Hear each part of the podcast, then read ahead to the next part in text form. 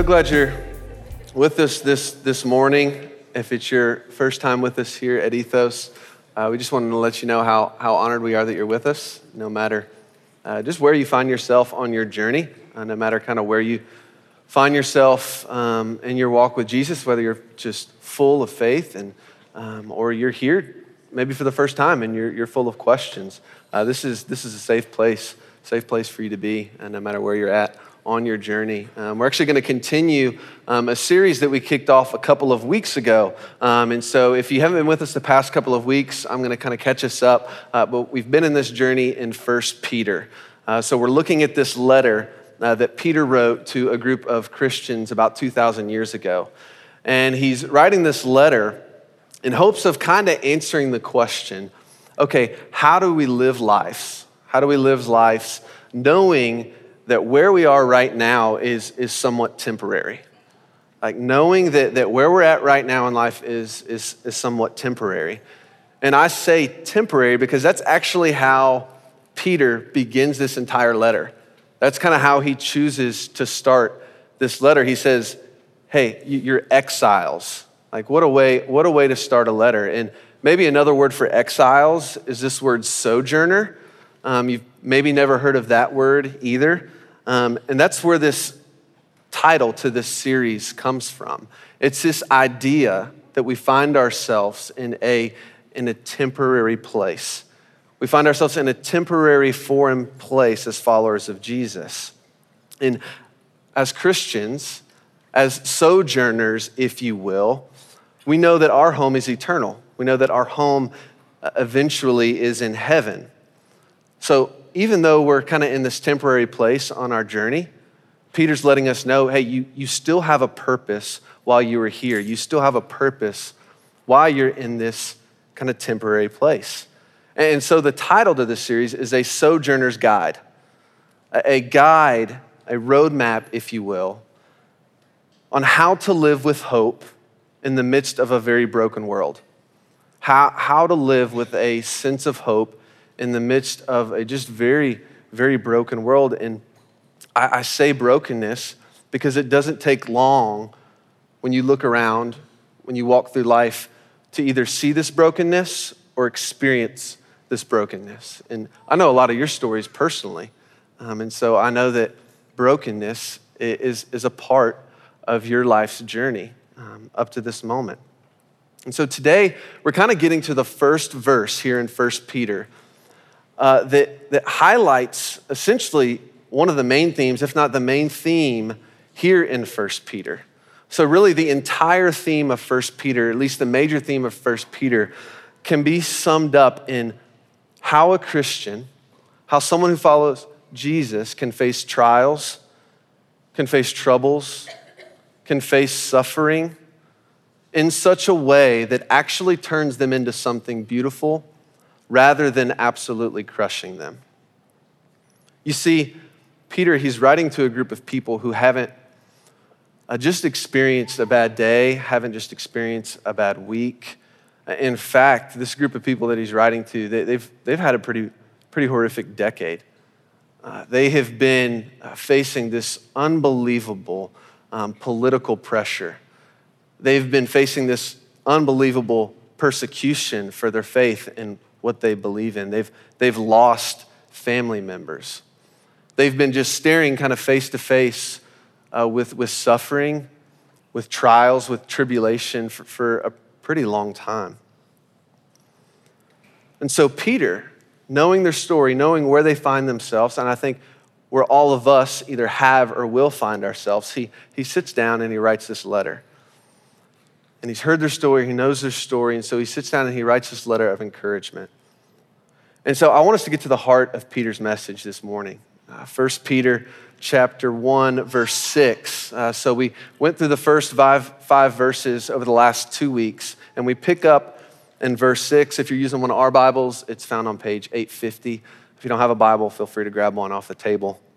Uh, 850, 1 Peter chapter 1, uh, starting in verse 6. We finished at verse 5 last week. And so, verse 6, Peter continues his letter. He says, In all of this, you greatly rejoice. Though now, for a little while, You may have had to suffer grief in all kinds of trials. These have come so that the proven genuineness of your faith, of greater worth than gold, which perishes, even though refined by fire, may result in praise, glory, and honor when Jesus Christ is revealed. Though you have not seen him, you love him. And even though you do not see him now, you believe in him and are filled with an inexpressible and glorious joy. For you are receiving the end result of your faith the salvation of your souls. How many of you on a daily basis will, will use the GPS feature on your phone? Like, raise your hand if on a daily basis, weekly basis, you'll use the GPS feature on your phone. The rest of us uh, are wondering, for those that don't have your hand raised, like, how do you actually get around this, this city? Uh, and so I'm actually going to ask a couple more questions uh, that I have found to be quite controversial. Um, some friendships may be severed here in the next couple of moments, and that, that's which GPS app do you use? So I'm going to ask you to raise your hand if you use Apple Maps. If you raise your hand and you use Apple Maps, okay, raise your hand. All right, hands down. Google Maps. Raise your hand if you're a Google Map person. We have some evangelists. Okay, and the, the third one is Waze. Raise your hand if you Waze. Okay. So Waze, Waze is the app that I'm going to talk about uh, here for, for, for just a moment. Um, for those of you who use Waze, like you're going to know exactly what I'm talking about. Uh, for those of you who don't use Waze, you're going to kind of get a little insight into, into how Waze works. So Waze is essentially the ninja of all the GPS apps on your phone. Um, I don't really use GPS typically in Nashville because I don't know how to get where I'm going. I typically know how to get there, but I'm doing what a lot of us are doing. Okay, how do I avoid as much traffic as possible in this, in this city? And so sometimes what happens is you'll be using Waze and you'll find yourself on a road, you'll find yourself on a route that honestly you didn't even know existed. You find yourself on this road in Nashville, alleyway sometimes, and you're like, how in the world did I get here? And am I, am I actually gonna get to where I'm going? Like, is this actually going to get me to my destination? I know the route I thought it would take me, and this is, this is not the route that I find myself on. So sometimes the path to the destination is not always the way that we think it is. Sometimes, and I found this to be true using Waze, the path to the destination is not what we would expect. And I think, yes, this is true. This is true driving. Like on a light note, it's true. But I think this is also true on a, on a kind of deeper human experience. Is that sometimes the path to the destination is not one that we would expect. And sometimes the best way to get somewhere is not actually the way that we thought was best. And so, Peter, you know, what he's getting ready to say here, what we just read, it's kind of this surprising path. It's a path that really no one would ever choose on their own.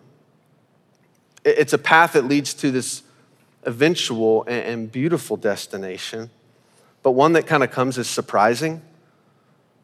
And sometimes the path that, that will deepen our faith, that will deepen our hope, that will deepen our love in Jesus is actually a difficult one. And sometimes it's the path that's filled with grief and trials and suffering that, that take us into a deeper love, d- deeper relationship with Jesus. And I don't know about you, but like this is this is so backwards from my way of thinking. This is so backwards from really the ways that I live my life. You know, I basically do everything that I can to avoid pain. I, I do everything that I possibly can to avoid suffering. I do everything that I possibly can to avoid any kind of discomfort. I, I really, sometimes in my heart, realize okay, I don't believe anything good could come from anything that's painful. And sometimes the path to a greater hope and a greater faith come in, the midst of a really great struggle. And I'll be honest, this week, I, I had kind of a, a hard time on, on a heart level with this, with this text. And so I did my best to like create this really neat, put together sermon with, with three points, and I just couldn't do it. And so this morning, what we're going to do is we're just going to kind of process these verses together. I'm just going to make some observations. Uh, so we're just going to process and just kind of make some observations about what Peter, what Peter is saying here. And this starts kind of verse six, the very first thing that Peter says. He says, In this you greatly rejoice. That's where we picked off, picked up off at. And I think it's going to be really important for us to understand what this is. Peter says, In all of this, you greatly rejoice. You see, he, he's getting ready to talk about grief, he's getting ready to talk about trials. And he's reminding them to rejoice in the truth that he just shared right before this.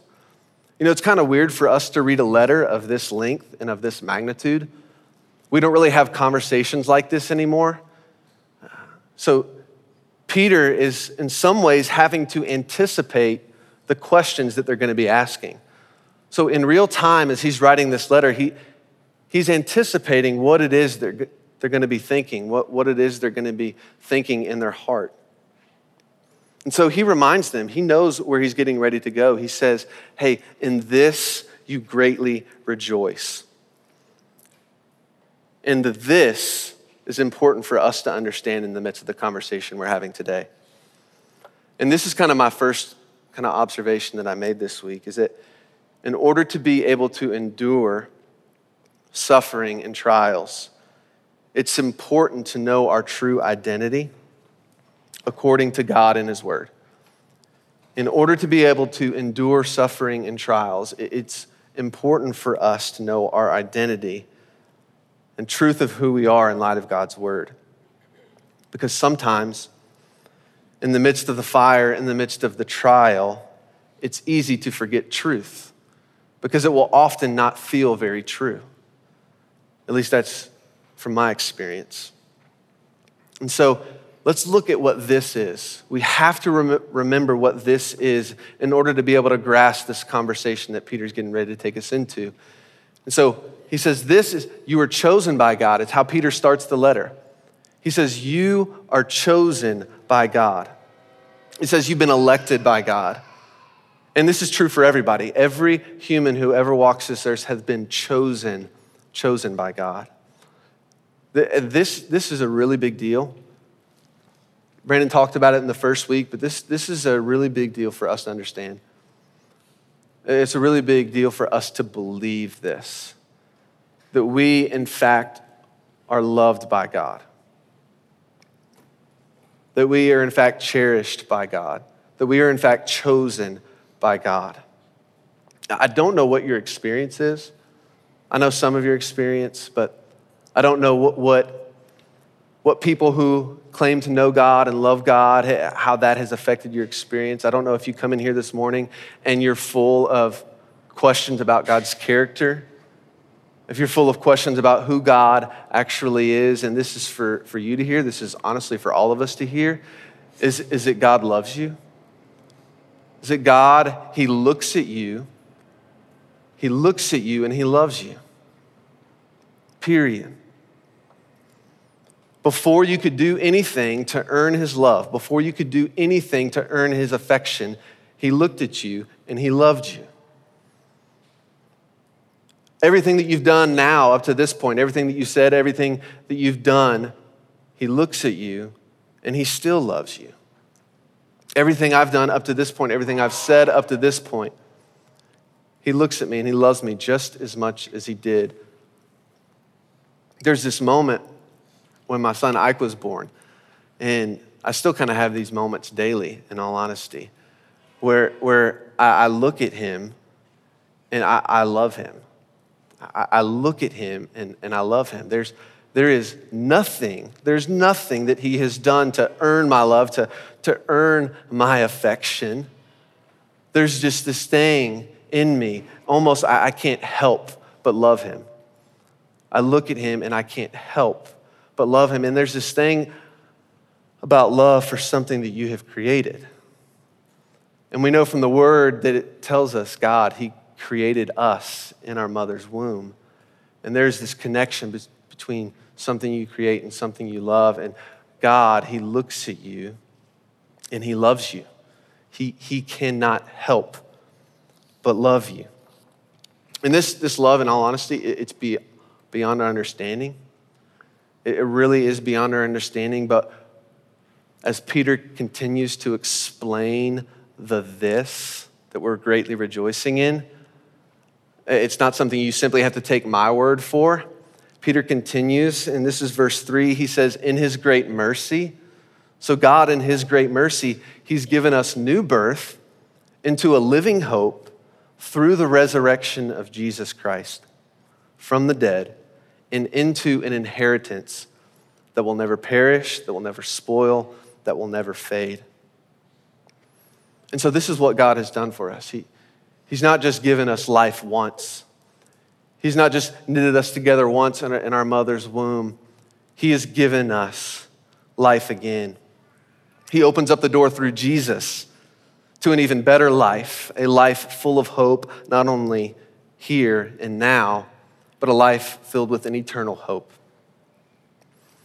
And this eternal hope, this eternal salvation, is so important because it speaks into our living hope in our current situation. Have you ever been really excited about like a trip you were going to take, really excited about a vacation you had planned. For you, it might be Disney World, like you crazy Disney people. I don't fully understand it, but apparently it's amazing. I've never been. Keith keeps convincing me to go, but for some of you, it might be Disney World, like super stoked, super excited about it. Uh, for some of you, maybe that trip out west, Jill and Logan, you got to take a trip, see the Grand Canyon, uh, see all those amazing national parks.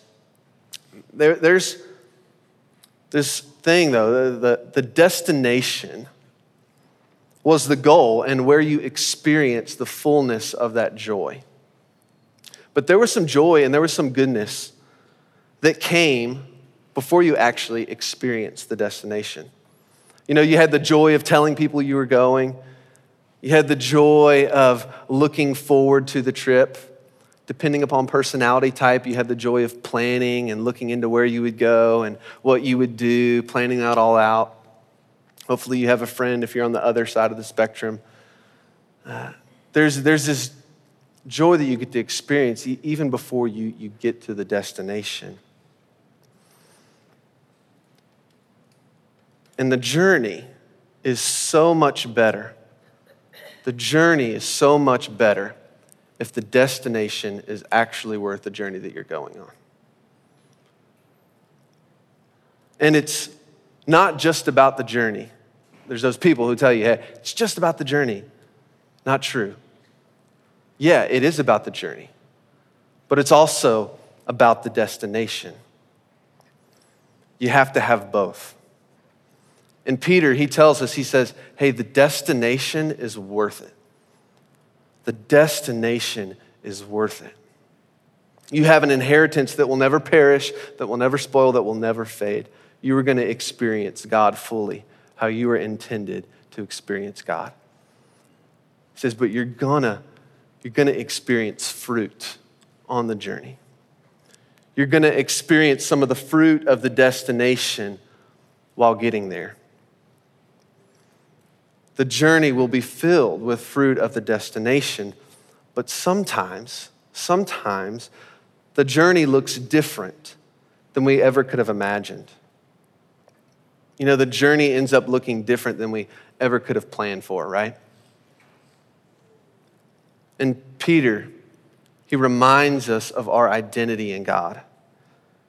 He reminds us of the truth of who we are in light of God because he knows the path of grief and the path of trials is coming and will come. In this next portion of the verse, he says, Hey, you face grief and trials of many kinds. And there's no perfect uh, translation here for this word grief. If you go back and you look at this word grief in kind of the older translation, it, it'd be interpreted um, heaviness Really, it's a word kind of associated with a heavy storm. So it's this idea that you know, when, when, a river is running clean and a heavy, heavy storm, heavy rainwater comes, what it does is it causes turmoil within the water and causes kind of the muck, the, the muddiness, the crap on the bottom to kind of be flushed up. And so it's no longer blue and, and clear. It kind of becomes muddy and murky. There's this, there's this turmoil that happens, and that's the word here that Peter's using. So the waters are troubled, so to speak. So as he says, in this you greatly rejoice. And we just talked about what the this is. It's what we talked about the last two weeks. In this you greatly rejoice, but you're experiencing distress. You're experiencing trouble. You're deeply disturbed. You're in grief. You're in pain. And so, kind of my second observation that I made this week is that as followers of Jesus, we should expect, we should not be surprised, and we should realize that this is not something that we can avoid. Grief, pain, trials will come our way because that's how the life in this broken world operates. But this is such a paradox, right? It's, a, it's kind of a paradox not a contradiction, but, but the fact that you're rejoicing but you're troubled, that they're both a present reality. It doesn't say, hey, you're rejoicing now, though you were troubled, or you're no longer rejoicing because you are troubled. It says, no, you're rejoicing and you're troubled. And you don't really see this anywhere else you don't really see this, this way of living in other religions or in other philosophies. And something that I think we often do as a church, often do as a community of believers, is expect people to rejoice, but not expect them to be deeply troubled. There's this lie that I often think that we're fed is okay, once you become a follower of Jesus, you may go through suffering, but you won't feel it. You know, you're simply able to praise God. You know, you cling to the victory, right? You just trust, hey, it's, it's working together for your good, and so don't let it get to you. In Peter, he lets us know in this verse, this is just not accurate. In fact, I would kind of say that this attitude misses the beauty of life with Jesus the Word of God over and over and over again if you read this. Christians don't just experience grief, experience trouble, they are actually affected by it. They are grieved by it, they are troubled by it. And one of the greatest pictures of this reality is, is Job.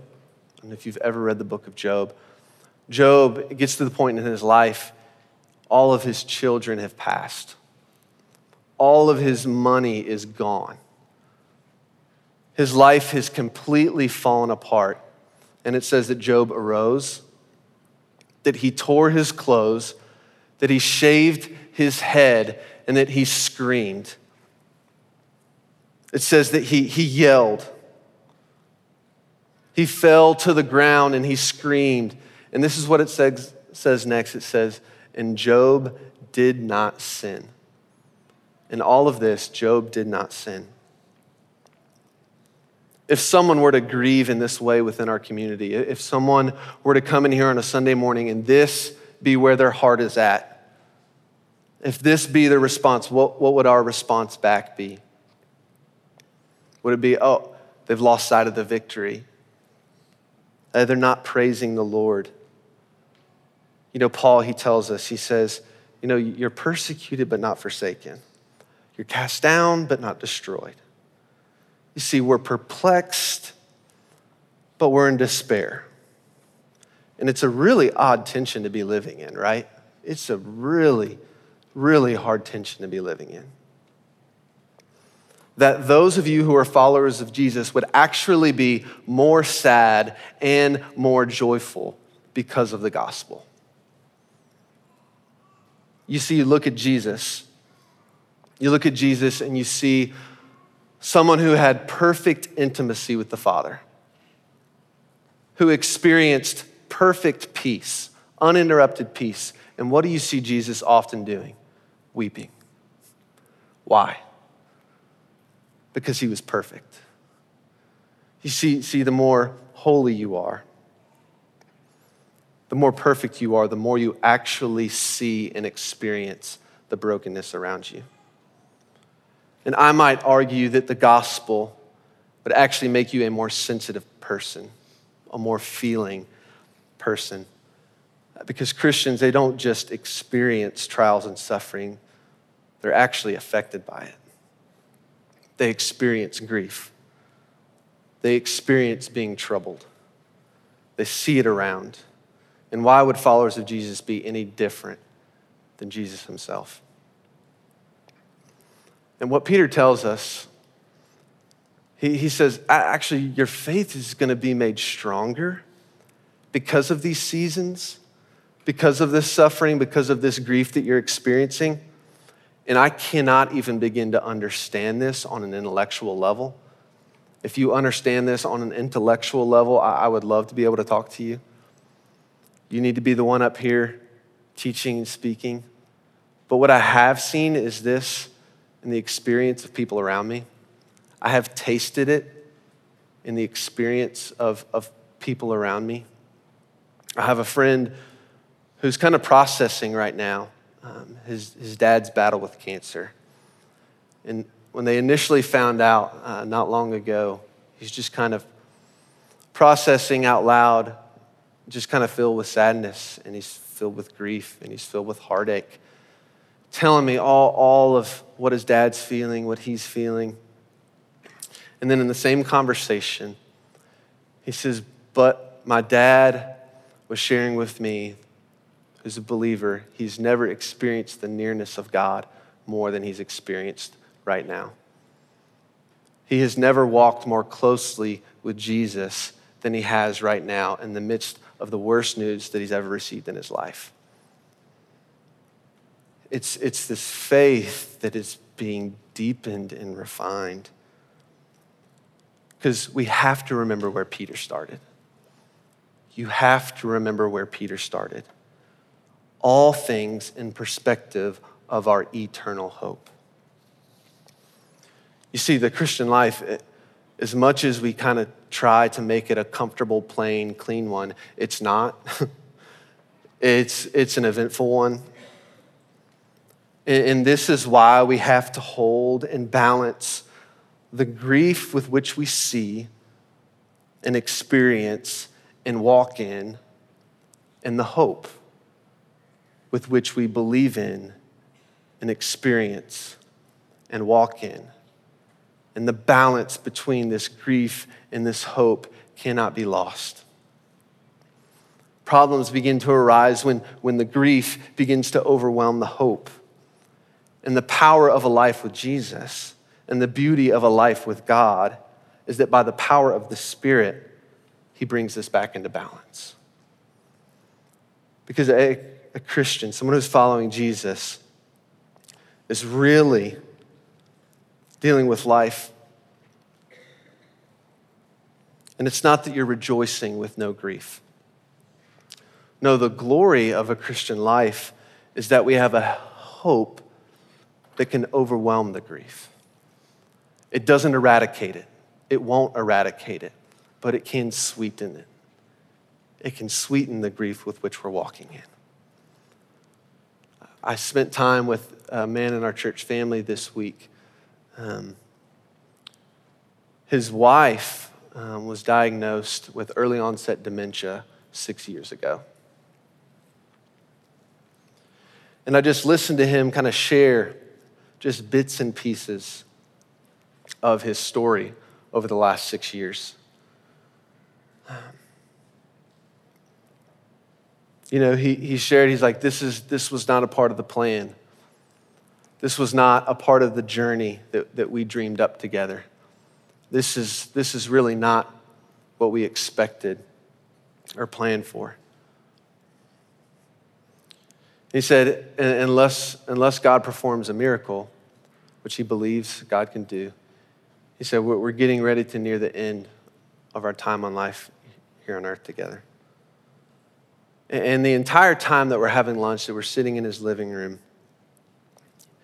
he's just sharing scripture with me. He's just sharing wisdom with me. And we move back and forth between smiles and tears, laughter and tears. And he's sharing with me this passage in, in Proverbs about a hope that's deferred.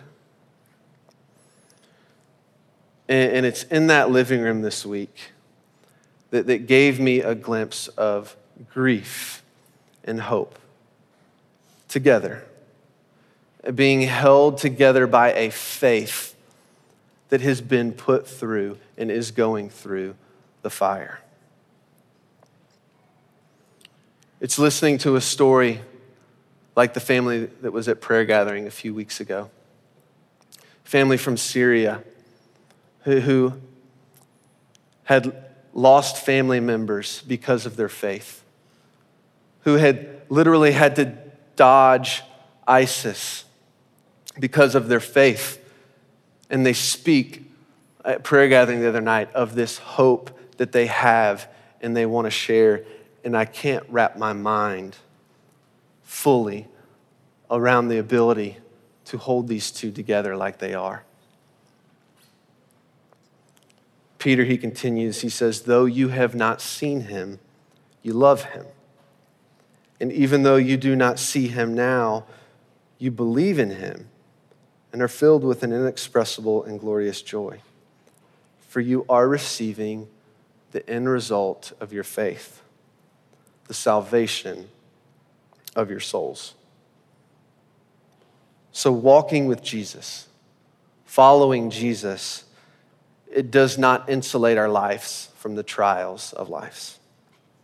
The trials, they will come. But what is different as followers of Jesus is the comfort and the eternal perspective through which we walk through those trials with. Because we know that as followers of Jesus, we're not called to go on a path that Jesus has not already gone through before.